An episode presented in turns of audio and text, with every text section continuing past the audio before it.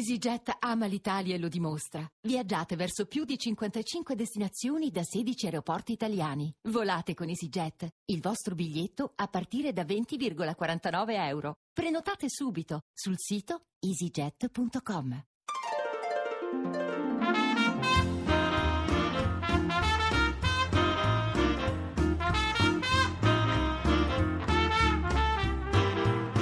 Radio Anch'io. L'attualità in diretta con gli ascoltatori. Conduce Ruggero Po. Buongiorno a tutti. Torna l'incubo nucleare. I meno giovani di noi ricordano bene l'apprensione seguita ai mesi di Chernobyl 25 anni fa. Che cosa mangiare, come vestirsi, se e quali terapie preventive. Il Giappone è più lontano, soprattutto è presto per sapere come la situazione si evolverà. Ma le quattro esplosioni nella centrale atomica di Fukushima, l'ultima ieri sera, giustificano una grande apprensione. L'Europa offre aiuto a Tokyo e corre ai ripari. Germania e Svizzera frenano sui loro programmi. Sarkozy afferma che nulla cambierà, ricordiamo che la Francia è il paese più dotato in Europa di centrali nucleari, l'Italia si trova in una situazione particolarmente delicata dal momento che tutto questo accade poco dopo la decisione del 2010 di riprendere il programma nucleare e alla vigilia di un referendum che se fino a ieri non sembrava destinato a incendiare gli animi più di tanto, oggi potrebbe diventare una grana in più per il governo. Fra poco cercheremo di capire come oggi abbiamo invitato, oltre ai colleghi giornalisti che ci daranno gli aggiornamenti da dal Giappone, soprattutto i politici e anche i tecnici. Domani mi riprometto di dedicarmi soprattutto ai tecnici.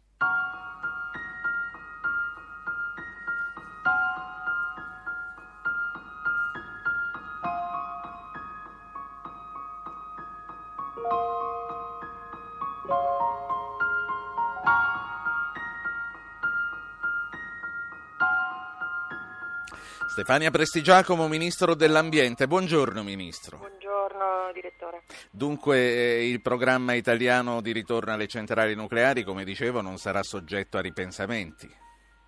Beh, no, noi abbiamo fatto una scelta molto consapevole, eh, peraltro diciamo, siamo all'avvio dell'Agenzia per la sicurezza nucleare, nel definire le, l'agenzia ci siamo ispirati a tutte le strutture, le agenzie più moderne più avanzate, riteniamo di avere eh, previsto um, criteri di selezione dei siti assolutamente attenti e che ovviamente tengono conto del, della sismicità che, che, è una caratteristica del nostro paese, non paragonabile comunque a quella del Giappone. Io credo che eh, mai come in questi casi sia sbagliato fare dell'allarmismo, l'allarmismo produce soltanto eh, delle paure irrazionali e l'Italia sulla base di una paura eh, all'epoca, appunto lo ricordava pure lei quando è accaduto l'incidente a Chernobyl, ha deciso di uscire dal nucleare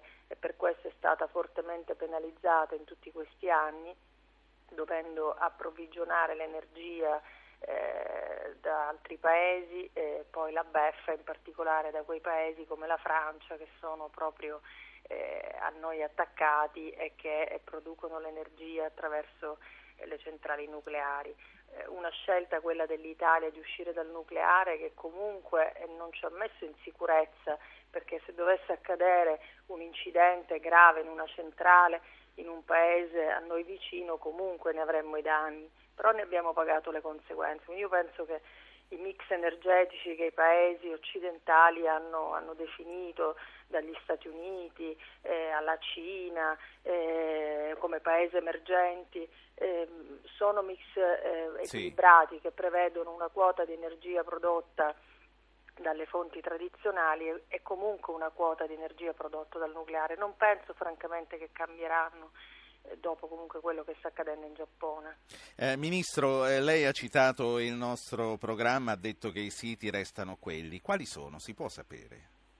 No, i siti non restano quelli, io non ho detto questo, perché no. mi dice che ho detto questo, non ho detto questo. Ho capito male, forse mi ero distratto un previsto, attimo. Sì. Noi abbiamo previsto dei criteri, ancora noi non abbiamo definito dei siti, noi abbiamo previsto dei criteri di selezione dei siti che tengono conto di una serie eh, lunghissima di fattori, eh, ovviamente di carattere ambientale. Uno dei fattori è sicuramente quello della sismicità tutti questi parametri sono stati indicati nella legge istitutiva dell'Agenzia per la sicurezza nucleare.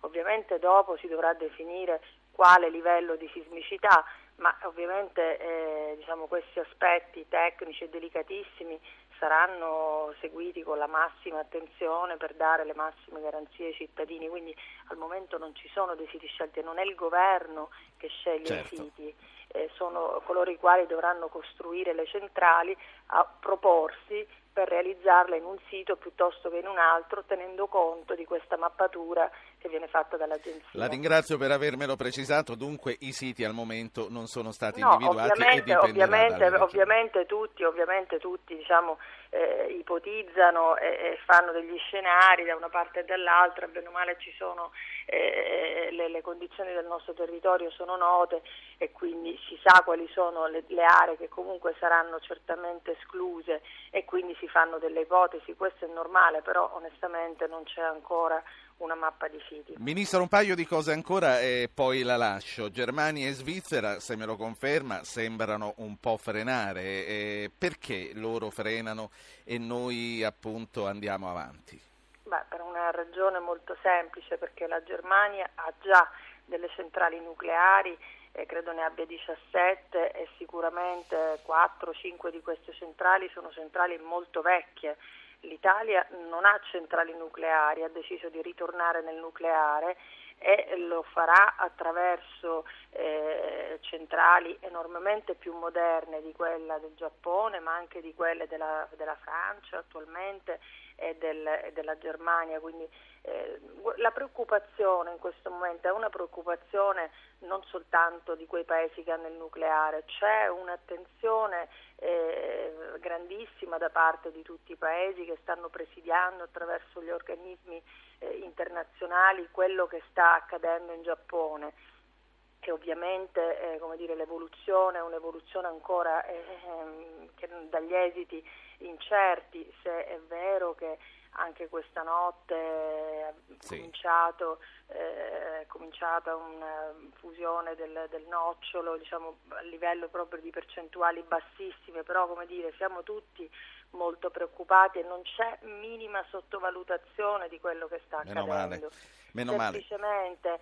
semplicemente io penso che non si debba eh, fare delle analogie di situazioni che sono assolutamente diverse, perché mai come in questi casi occorre dire, ragionare con la massima lucidità e non fare delle confusioni, Sicuro. confusioni che ovviamente ho capito che voi ospiterete dei tecnici, degli scienziati che potranno spiegare perché fare un'analogia ad esempio tra la situazione del Giappone e quella di Chernobyl è sbagliato perché sono situazioni completamente e cercheremo, e cercheremo, proprio di capire questo, tra l'altro la invito a rimanere in ascolto e nel caso ci si risente. L'ultima cosa che le voglio chiedere, questo referendum di giugno a questo punto fa paura?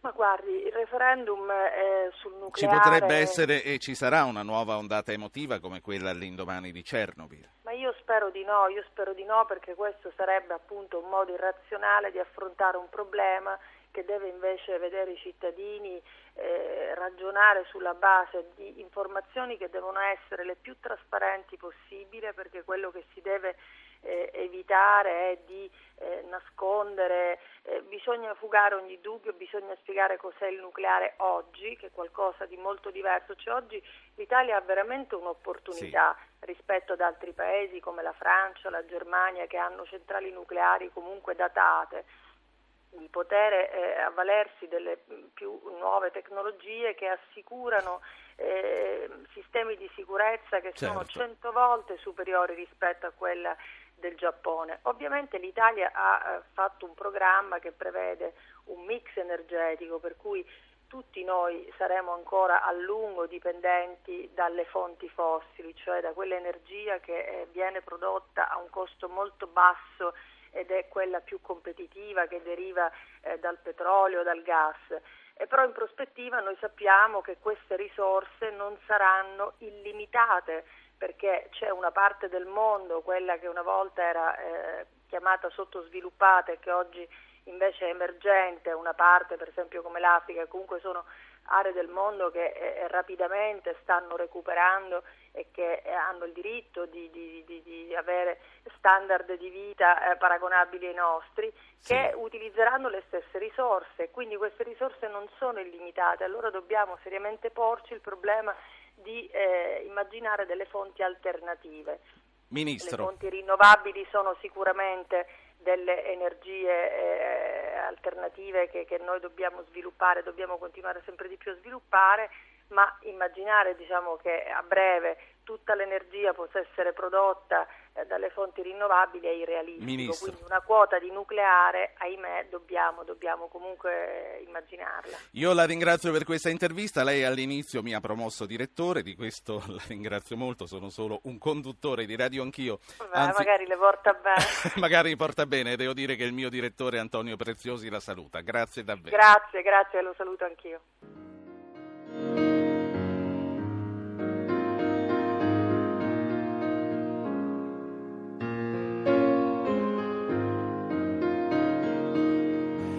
Colleghiamo ora col Giappone. Eh, Alessandro Cassieri, inviato del TG1 in Giappone e a Tokyo in questo momento. Alessandro, buongiorno. Buongiorno a voi. Saluto anche Barbara Gruden che si trova a Osaka. Buongiorno Barbara. Sì, buongiorno a voi, vi saluto insieme a Emiliano Trocini che sta curando il collegamento tecnico. Cassieri, buongiorno. tu sei a Tokyo, qual è la situazione nella capitale? Beh, da qualche ora la situazione è diventata un po' complicata perché dal momento in cui la, eh, il primo allarme relativo alla mm, messa in discussione dell'efficacia delle possibilità di, di raffreddare eh, i due impianti di Fukushima, il numero 1 e il numero 3, eh, sono, eh, sono, stati bypassati dall'emergenza relativa a ciò che stava avvenendo nell'impianto numero 2, le prospettive per Tokyo anche sono nettamente cambiate.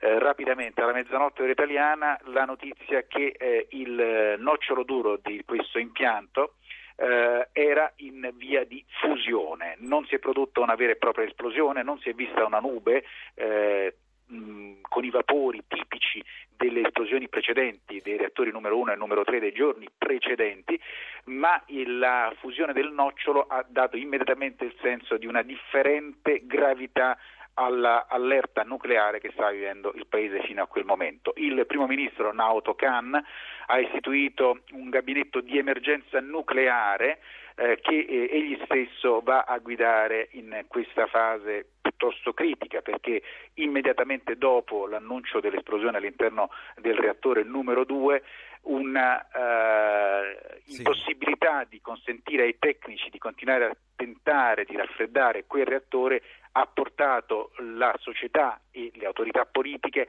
a richiamare tutti coloro che stavano tentando di mettere in sicurezza Cassieri, quella centrale. Le persone eh, fuggono da Tokyo, qual è la situazione?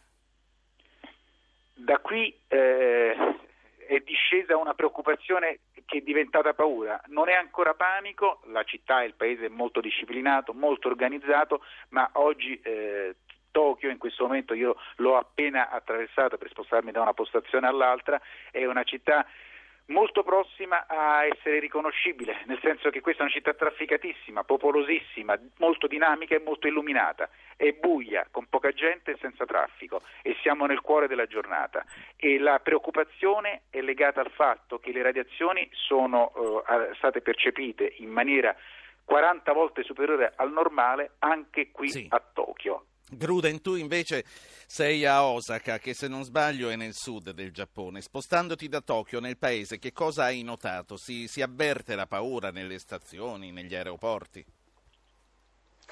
Sì, noi Osaka si trova a sud-ovest di Tokyo e, e noi eh, devo dire ci siamo mh, mm, spostati un po' per precauzione appunto perché temevamo che oggi con il vento che soffiava da nord verso sud, cioè proprio dalla centrale di Fukushima verso Tokyo, insomma ci potevano essere queste radiazioni ed effettivamente quello che abbiamo trovato alla stazione centrale di Tokyo da dove eh, parte il treno veloce per Osaka era una, un grandissimo numero di persone che stava effettivamente forse fuggendo è la, una parola eccessiva, però si stava allontanando da Tokyo. Abbiamo parlato con moltissime persone e, e tutti quelli che potevano lasciare la scuola, l'università, il posto di lavoro eh, l'hanno fatto. Sono, partiti, sono partite intere famiglie con i valigioni, eh, quindi con, evidentemente con la prospettiva di restare eh, fuori eh, via dalla capitale per vari giorni. Sì. Quello che abbiamo potuto registrare anche prima della partenza da Tokyo per Osaka è che nei supermercati supermercati la gente stava fa-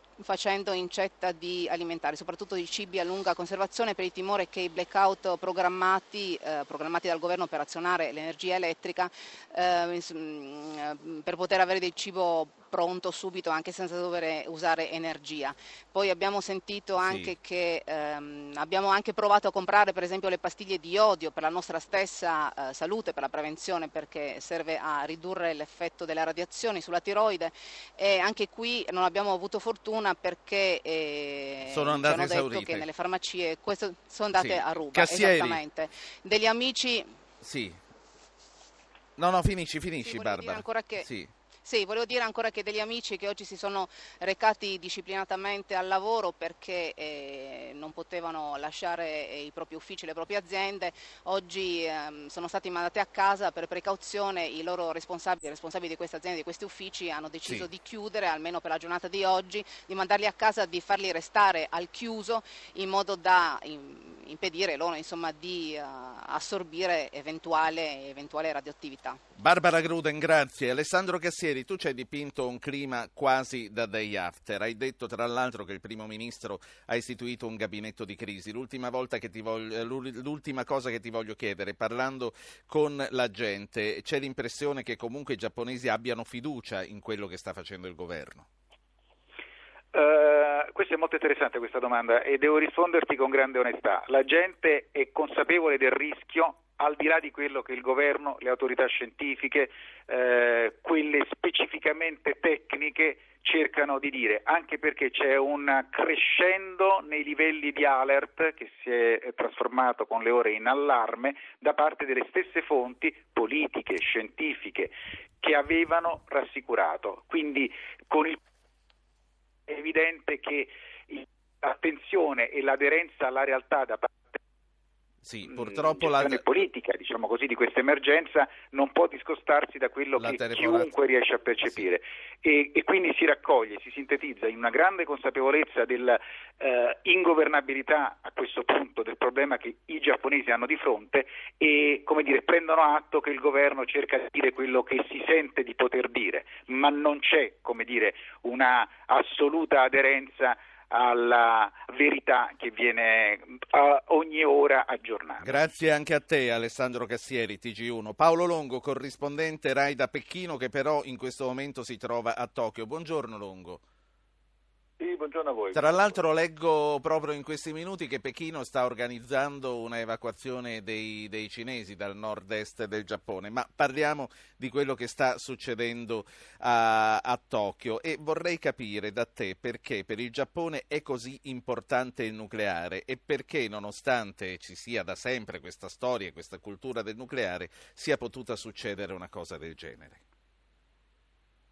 Intanto il, è importante copre il 33%, un terzo della produzione energetica, per un motivo molto banale, questo è un paese che non ha materie prime nella maniera più assoluta, non ha petrolio, non ha carbone, non ha niente che possa aiutarlo in altro modo.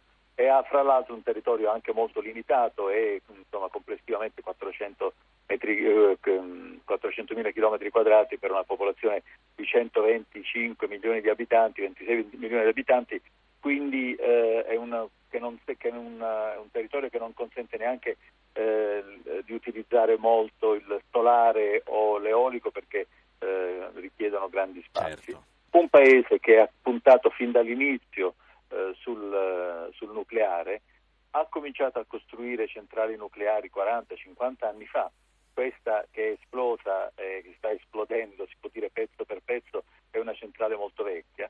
Eh, è un paese oltretutto che consuma molto perché è un paese molto industrializzato, è un paese molto sviluppato. E quindi fra l'altro una delle cose che mi dicevano proprio ieri i ragazzi che, abbiamo, che ho intervistato eh, per la strada eh, diceva questo tutto quello che sta accadendo ci costringerà a cambiare stile di vita a essere, meno, a essere meno, consumisti di quanto non siamo adesso. Quindi comunque c'è questo dato di fondo, il, il, il, Giappone ha, ha, avuto bisogno, ha usato molto il nucleare, con un, con un piccolo dettaglio che eh, aggiunge una cosa a quello che diceva prima Alessandro Cassieri, che la, eh, l'agenzia che gestisce le centrali nucleari e la sicurezza nucleare è un'agenzia che ha un tasso di credibilità qui in Giappone estremamente basso qualunque cosa dica Tecco, cioè questa agenzia, i giapponesi non ci credono.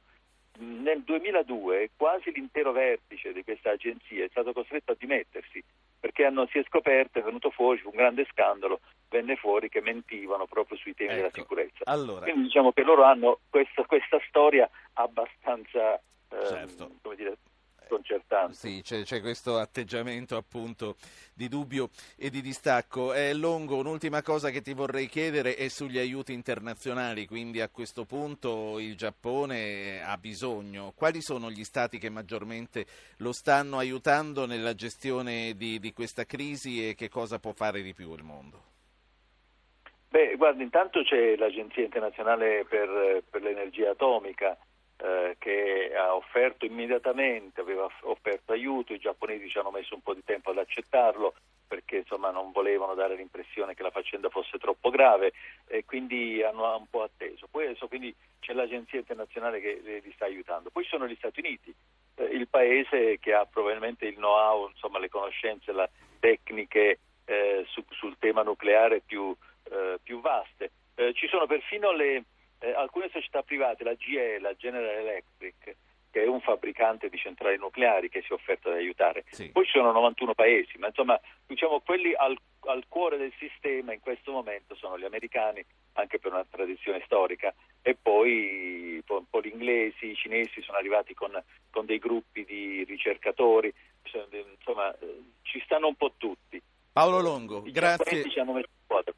Grazie di questo intervento. A questo punto passiamo, grazie a te, a questo punto ritorniamo in Italia, passiamo alla politica italiana, vediamo come il dibattito prende corpo e a questo dedichiamo soprattutto la seconda parte. Avremo poi nella seconda parte anche un collegamento con un tecnico che ci spiegherà e comincerà ad aiutarci a capire quello che succede. Aspettiamo le vostre telefonate, due sono pronti per parlare, il telefono è l'800 050001, gli sms al 335 699 2949, le mail a radioanchio chiocciolarai.it, Facebook Radio Anch'io Radio 1 Rai. Senatore Gasparri, buongiorno, PDL. Buongiorno a lei, buongiorno. Ascoltiamo insieme due telefonate, poi le commentiamo. Sì. Enzo da Vipiteno e Francesco da Calvi in provincia di Benevento. Enzo, Prego. Sì, buongiorno. Buongiorno. Ehm, premesso l'evento eccezionale che c'è stato in Giappone, bisogna dire che eh, la situazione italiana non è sicuramente come quella del Giappone e comunque sia l'esperienza in fatto di sismicità e di tecnica e di pre- prevenzione infortunistica non c'ha paragone. Però un dato di fatto c'è, che noi siamo circondati da centrali, ieri hanno fatto vedere in televisione che sono 15 sui nostri confini. Quindi è inutile raccontare le storie. Il programma nucleare va fatto, va fatto bene e soprattutto va fatto tenendo conto dei tecnici. La politica deve tirare le conclusioni, ma sono i tecnici che possono sapere quello che noi dobbiamo fare. Quindi a chi a lei le dice se lo metterebbe sotto casa, lei dice sotto casa ce li abbiamo già perché ce li abbiamo attorno a tutti i confini. Enzo Grazie, Francesco da Calvi in provincia di Benevento. Eh, buongiorno. Buongiorno. Volevo fare, chiedere all'onorevole Gasparro. Gasparri. Gasparri, Prego. Sì, scusa. Eh. No, no, per carità. Allora, eh, visto l'Italia è a, è a rischio sismico, perché la maggioranza non punta più sul fotovoltaico invece di pensare alle centrali nucleari? Certo, grazie. Allora, senatore Gasparri, cominciamo da qui. Siamo nel paese del sole, si chiede il nostro amico del sud, perché non puntare di più sul fotovoltaico?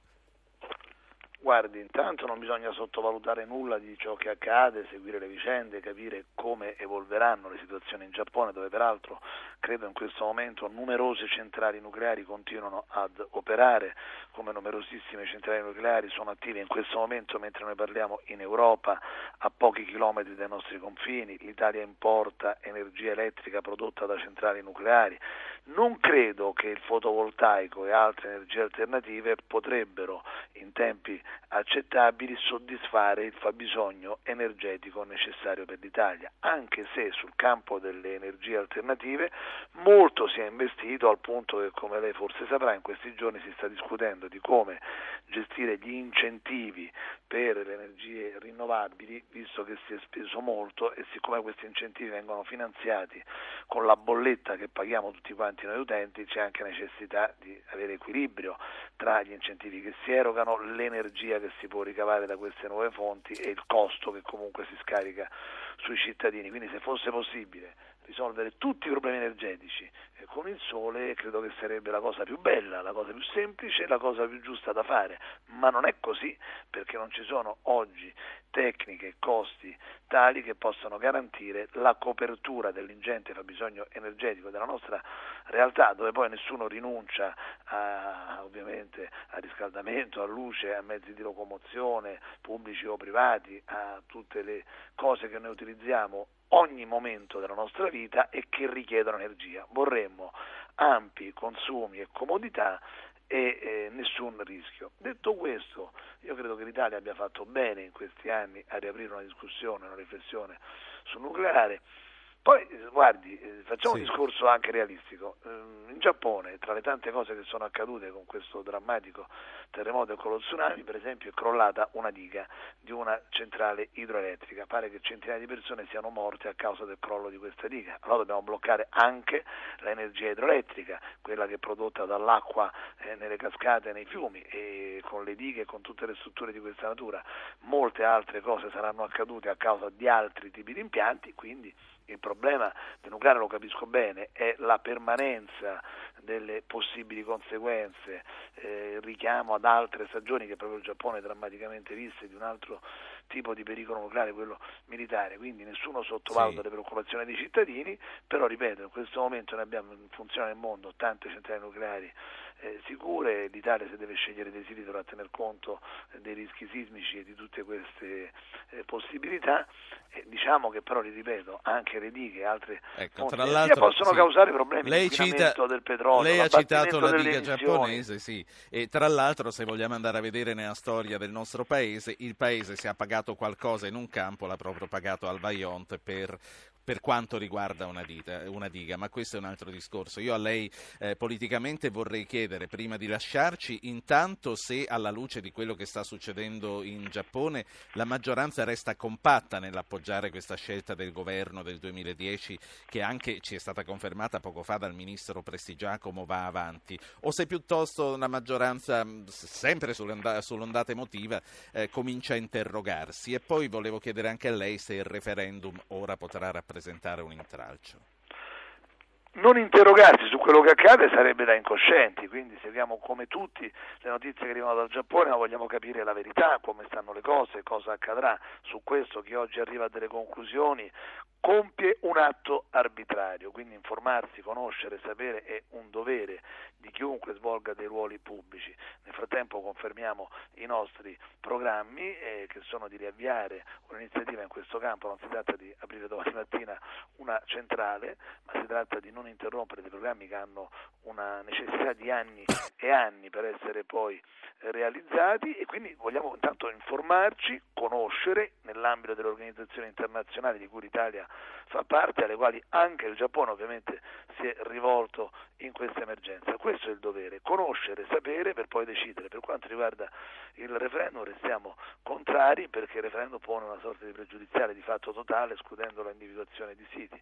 Noi riteniamo che l'energia nucleare non sarà abolita nel mondo. Io non credo che eh, domani mattina gli Stati Uniti, la Francia, l'Inghilterra e tutti i paesi del mondo, ma anche il Giappone, guardi, che usano l'energia nucleare, ne faranno a meno. Quindi il problema resterà di convivere con il nucleare. Sì. Vediamo le conseguenze di questa vicenda ancora eh, da conoscere nei loro dettagli sulla base di quello che accadrà lì. Tutta la comunità internazionale dovrà fare delle scelte, dopodiché quando si parla di petrolio e di gas, di emissioni, di inquinamento atmosferico, tutti siamo preoccupati. Il problema è che noi non possiamo fare a meno Senatore. dell'energia per vivere, quindi dobbiamo approvvigionarci con le fonti meno rischiose. Cerchiamo di conoscere la verità del Giappone per prendere le decisioni più sagge. Senatore Gasparri, grazie per essere grazie. stato con noi noi, noi ritorniamo dopo la pubblicità con PD, Verdi e Lega.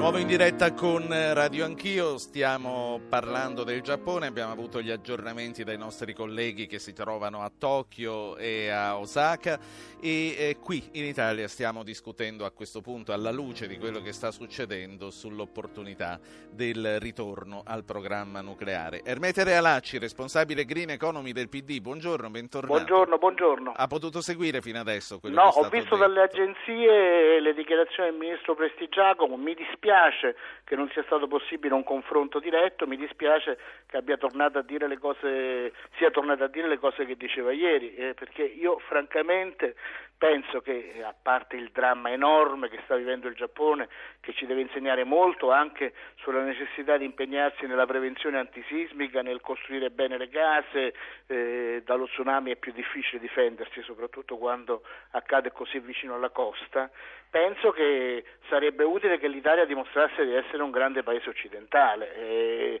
e io spero che eh, si riesca a controllare alla centrale di Fukushima e magari anche in altre centrali i problemi che stanno accadendo e eh, penso che tutti dobbiamo essere sì. grati anche a quelle persone che stanno rischiando la vita lì, alcuni l'hanno anche persa per controllare una reazione che chiaramente è in larga parte fuori controllo, però siamo di fronte a un fenomeno di eh, già oggi molto grave. Ieri a me ha colpito la notizia che la flotta americana, la, la, la portaerei americana che distava 150 km da Fukushima, si era allontanata perché eh, alcuni marinai erano rimasti contaminati, sì. sicuramente in maniera non grave, però stiamo parlando dell'evacuazione di un'area di 20 km di raggio, cioè 1200 km quadrati, 10 volte la città di Parigi per capirci.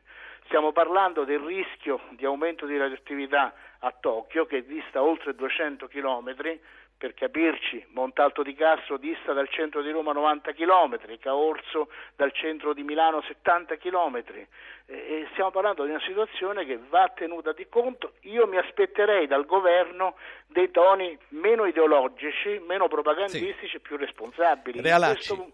Sì. No, no, finisca e poi le passo agli ascoltatori. Sì. Posso, posso fare una richiesta? In questo momento è in discussione alla Camera e al Senato un provvedimento sulla localizzazione delle centrali che eh, contiene molte cose che noi contestiamo, in particolare conferma la volontà del governo di localizzare centrali e depositi di stoccaggio di scorie anche contro il parere delle regioni e degli enti locali, un provvedimento che non è criticato solo dal Partito Democratico, è stato respinto dalla conferenza delle regioni e dall'ANCI, l'Associazione dei Comuni Italiani. Forse sarebbe il caso, come ha fatto la Germania, come ha fatto la Svizzera, come ha fatto l'Inghilterra, almeno di sospendere l'esame di questo ecco, provvedimento. Realacci, allora, eh, allora, per riportare la verità, uno, il confronto eh, con lei non è stato rifiutato dal Ministro, questo è il format del programma di oggi, organizzeremo al più presto e mi impegno personalmente a farlo, un confronto però in una, in una puntata successiva. Per adesso il confronto si allarga e io presento gli altri ospiti che stanno arrivando al, ad Angelo Bonelli che è il Presidente dei Verdi e all'onorevole Guido Dussin che è eh, della Commissione Ambiente della Camera ed è della Lega Nord. Buongiorno Dussin, buongiorno Bonelli. Buongiorno a voi. Io per tutti, a cominciare da Realacci, vorrei proporre due ascoltatori al telefono. Laura che chiama da Roma e Gianfranco che chiama da Varese. Cominci lei Laura, prego.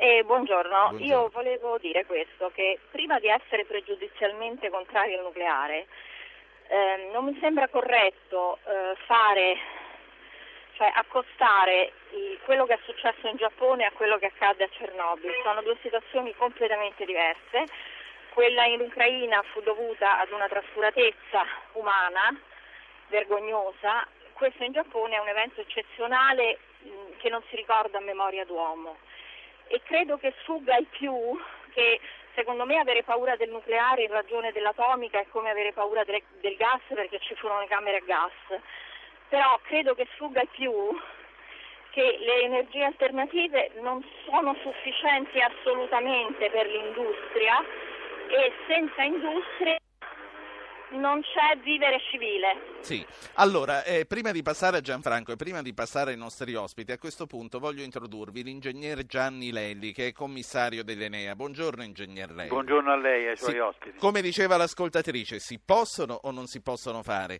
i paralleli fra Cernobile e Fukushima?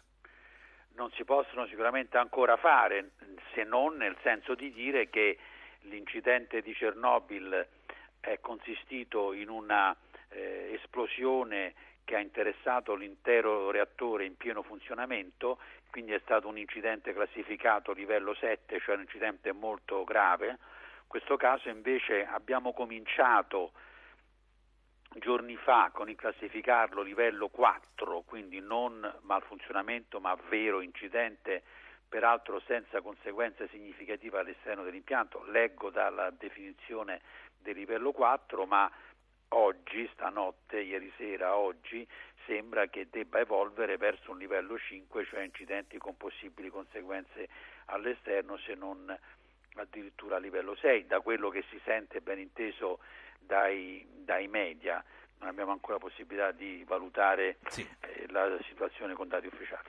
Io ne approfitto di lei per chiedere ancora due o tre eh, domande, per chiedere ancora due o tre risposte che ci aiutano a capire. Innanzitutto ci piacerebbe sapere, sarebbe possibile un incidente simile come quello di Fukushima nelle centrali di nuova generazione e quali sono le centrali alle quali stiamo pensando in Italia? Beh, ci sono delle grosse differenze, prendiamone atto eh, quello che sta accadendo nelle centrali negli specifici impianti della centrale Fukushima è conseguenza del fatto, verosimilmente è conseguenza del fatto che l'ondata di tsunami ha mandato in tilt i sistemi di raffreddamento d'emergenza.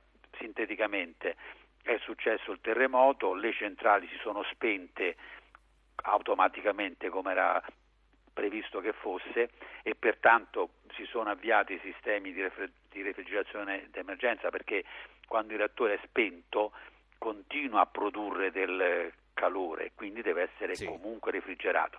Dopo un'ora o quel che l'è, sembra che il sistema di raffreddamento a reattore spento appunto eh, non ha eh, funzionato, ha smesso di funzionare, forse perché è entrata l'acqua nel gasolio, forse perché sono rotti i diesel di, di, di loro, anche il sistema di batterie per la produzione di energia elettrica in caso di assenza di diesel è saltato e così via. Così allora? via. Quindi, quindi voglio dire la causa è stata lo tsunami, uno tsunami di quelle dimensioni in un mare chiuso come il Mediterraneo non mi sembra che possa accadere, ripeto, di quelle dimensioni.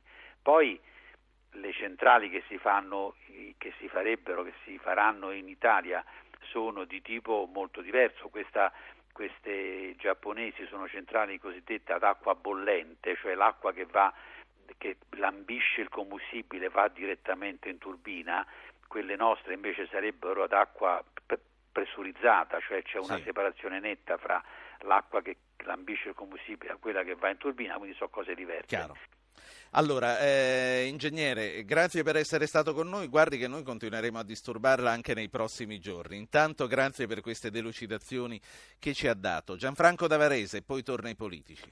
Buongiorno a lei e ai suoi ospiti. Cercherò di essere rapido e breve, però ho bisogno di qualche spazio. Allora, secondo me, eh, in Italia noi abbiamo bisogno di energia. Abbiamo un paese pieno di risorse. Allora, potremmo cominciare a sfruttare da subito ciò che sono i liquami delle stalle.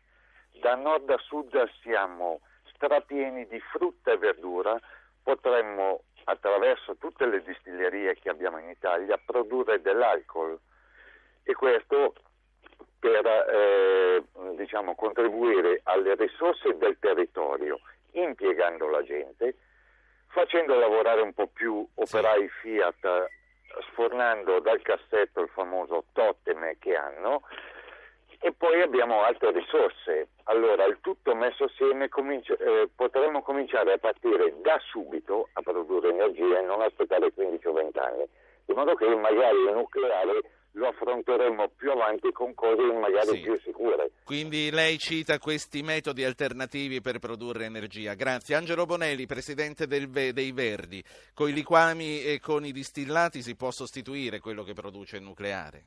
Ma guardi, insomma, adesso, la questione è di ben altra natura. Noi siamo in grado, l'Italia sia in grado, se c'è una volontà politica, di fare una politica energetica che può fare tranquillamente perché non ne ha bisogno a meno del nucleare. Faccio un esempio, la Germania ha stabilito che nel 2050 il fabbisogno, l'80% del fabbisogno energetico sarà soddisfatto dalle energie rinnovabili. Ad oggi 600.000 persone lavorano nelle rinnovabili. All'interno delle rinnovabili bisogna inserire tutto ovviamente. Compreso quello che diceva l'ascoltatore, o ha detto una sciocchezza?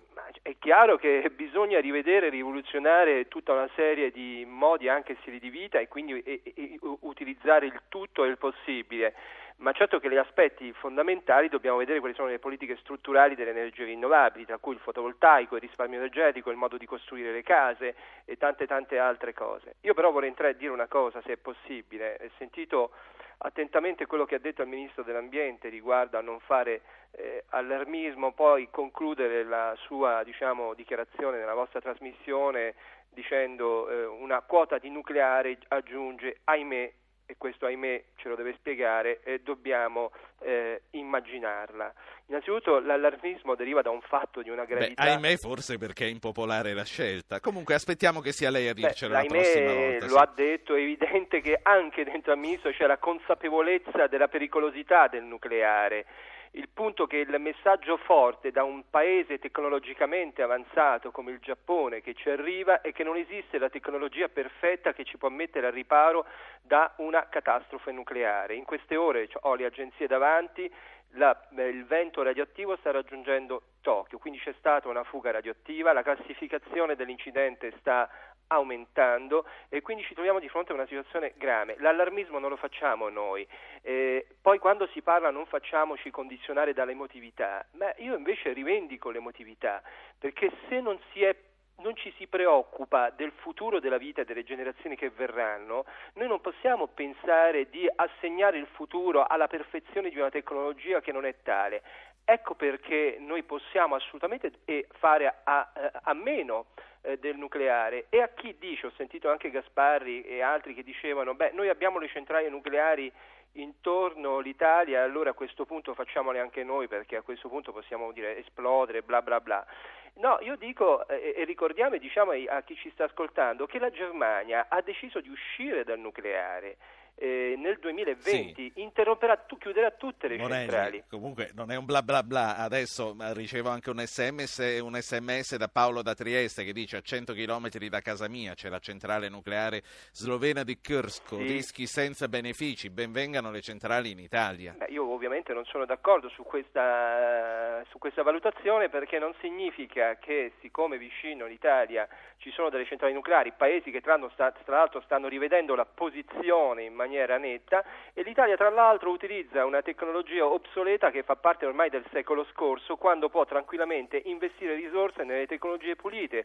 Eh, tecnologia ad esempio come il nucleare da fusione fredda che non sì. produce scorie radioattive che può consentire di dare una risposta forte al problema energetico e poi su questo sulla questione del problema energetico sarebbe interessante anche fare una discussione di qual è il reale fabbisogno energetico in Italia, perché ad oggi in Italia noi abbiamo un potenziale di energia elettrica installata di 95.000 megawatt a fronte di un consumo di 50 freni, freni, freni, freni. Adesso non, non, divaghiamo troppo, rimaniamo sul nucleare perché di questo, è su questo che ci dobbiamo concentrare questa mattina. Lei ha ragione, però dice che bisogna vedere qual è il fabbisogno per poi vedere quanto c'è bisogno di produrre. Io a questo punto voglio sentire la posizione della Lega e quindi la chiedo a Guido Dussin che è nella Commissione Ambiente della Camera della Lega. Dussin, tocca a lei.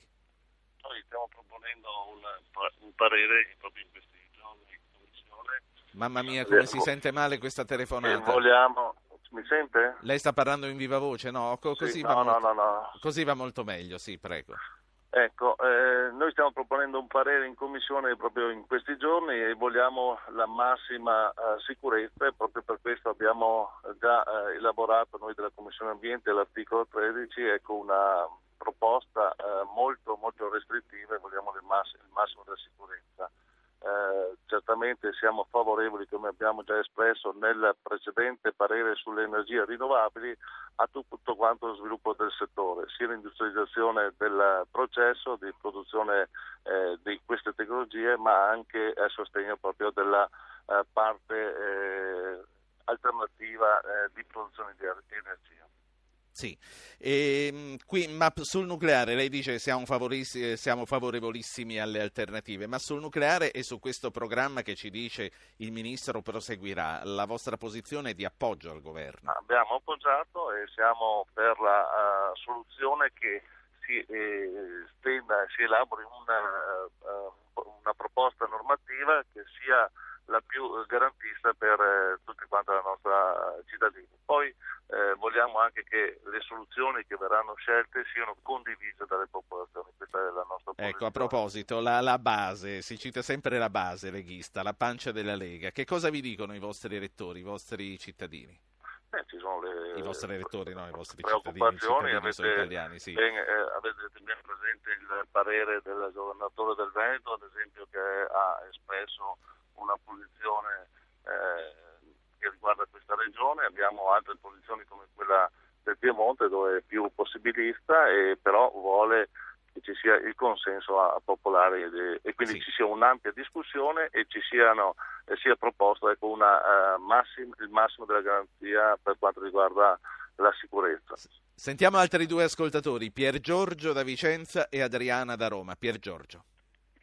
Sì, buongiorno. Buongiorno. Sì, un, un, commento veloce a, a, due osservazioni che sentivo fare sia dal Ministro Prestigiacomo poi Ministro Gasparri. Nel discorso del Ministro Prestigiacomo dice sì, che di fronte a questi eventi... Ministro, va bene, sì. Eh, sì, chiedo scusa. Prego. Il uh, Ministro Prestigiacomo diceva che, che bisogna avere atteggiamenti non emotivi ma razionali. A me francamente non sembra molto razionale a fronte di eventi come questo eh, andare avanti imperterriti come se la cosa eh, non fosse successa. No, no, no, esatto. Eh, è vero che poi hai tutte le massime attenzioni e massime sicurezze, ma sono affermazioni che pur sempre non, non, non dice... implicano responsabilità da parte di chi le fa, perché poi domani succede il contrario di quello che uno pensava. E, Lei dice la ragione, ci deve pensare, la, la ragione, se viene citata, ci deve portare a ripensare a questo. Sentiamo cosa ne pensa Adriana da Roma. Buongiorno a tutti. Buongiorno. Io um, chiamo per dire mia, sono medico e quindi sono consapevole e conscia della, di tutti i danni biologici che una radiazione può causare, però uh, al momento attuale penso sia l'unica scelta possibile, viste le esigenze eh, che abbiamo nel Paese. E, e le alternative. Quali sono queste esigenze da soddisfare? Queste esigenze che rendono irrinunciabile il nucleare? Irrinunciabile, eh, penso che il, appunto, il nucleare sia l'unica energia che effettivamente può soddisfarci quantitativamente.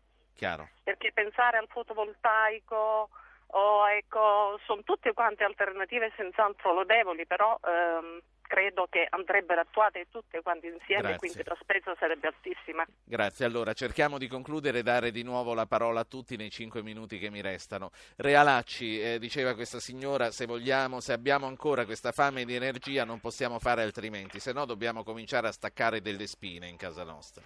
Ma no, assolutamente no. Il, l'innovazione tecnologica, il risparmio energetico, eh, l'utilizzo della più grande fonte di energia rinnovabile non inquinante che abbiamo, che è l'intelligenza umana, e le fonti rinnovabili sono una risposta. La Germania nel 2020 cioè prima di quanto entrerà mai in funzione una centrale italiana, prevede di avere con le rinnovabili il triplo dell'energia che verrebbe prodotta dalle centrali nucleari italiane. Eh, questo è l'ordine di grandezza, quindi eh, è chiaro che è possibile un'alternativa. Volevo dire al collega Dussin, che è una persona seria, che oltretutto si sta impegnando per cercare di rimediare al pasticcio che ha fatto il governo sulle fonti rinnovabili, ferendo un settore importante, che il provvedimento che è in discussione alla Camera e al Senato prevede che anche dopo le parole di Zaia di ieri, Zaia ieri il governatore del Veneto ha detto in Veneto non ci sarà una centrale nucleare, eh, anche dopo le parole di Zaia, con questo provvedimento, contro il parere dei presidenti delle regioni e dei comuni, il governo può decidere di localizzare una centrale nucleare.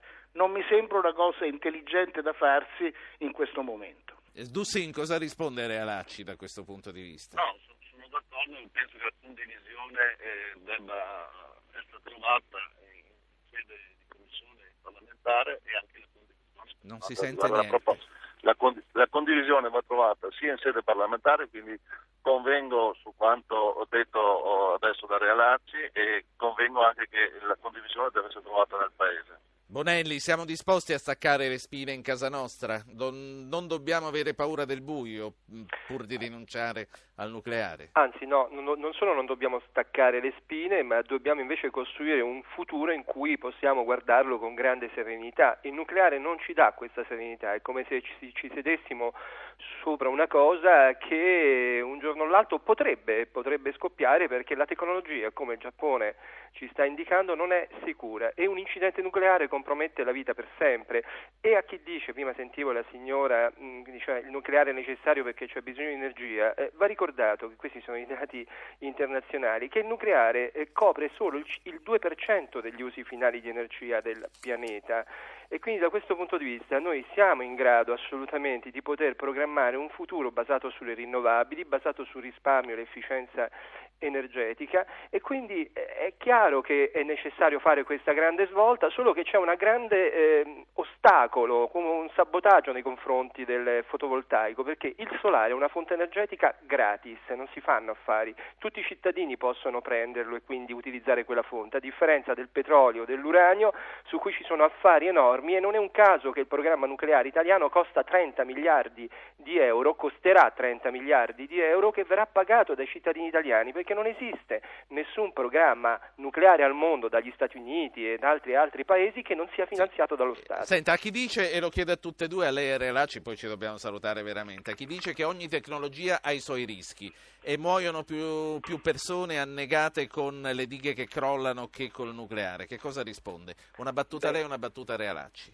Ma guardi, eh, la tecnologia del nucleare ha un rischio che compromette il futuro delle generazioni che verranno. Oggi, ancora oggi, molte donne in Europa pagano il prezzo, ad esempio, sui tumori della tiroide per quello che è accaduto a Chernobyl. Questo lo dice l'Organizzazione Mondiale diamo della 20, Sanità. Diamo 20 secondi a Realacci. No, è che ci sono rischi diversi. Quando si allontana una portaerei che è nel mare a 150 km non è un rischio normale, non è un incidente d'auto, è un rischio che va, si può correre solo se è l'ultima spiaggia, ma il nucleare non è l'ultima spiaggia, anzi è una scelta sbagliata anche economicamente. Sandro ci manda un sms, voglio un sì o un no. Non credete che possa servire un organo superiore europeo di controllo con priorità decisionale per le centrali? Sì, in parte c'è, eh, bisogna che sia indipendente dagli interessi economici. In Italia non è così. A domani, grazie per l'ascolto. Domani credo che torneremo su questo argomento e credo che daremo maggiore spazio ai tecnici dell'una e dell'altra posizione per aiutarci a chiarirci ulteriormente le idee.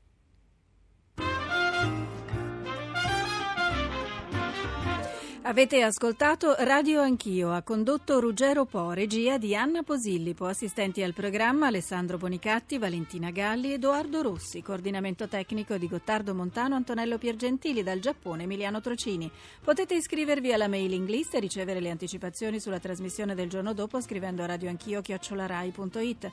Commenti e programmi anche sulla pagina Facebook Radio Anch'io Radio 1 Rai, l'unica autorizzata. Archivio puntate, podcast su www.radioanchio.rai.it.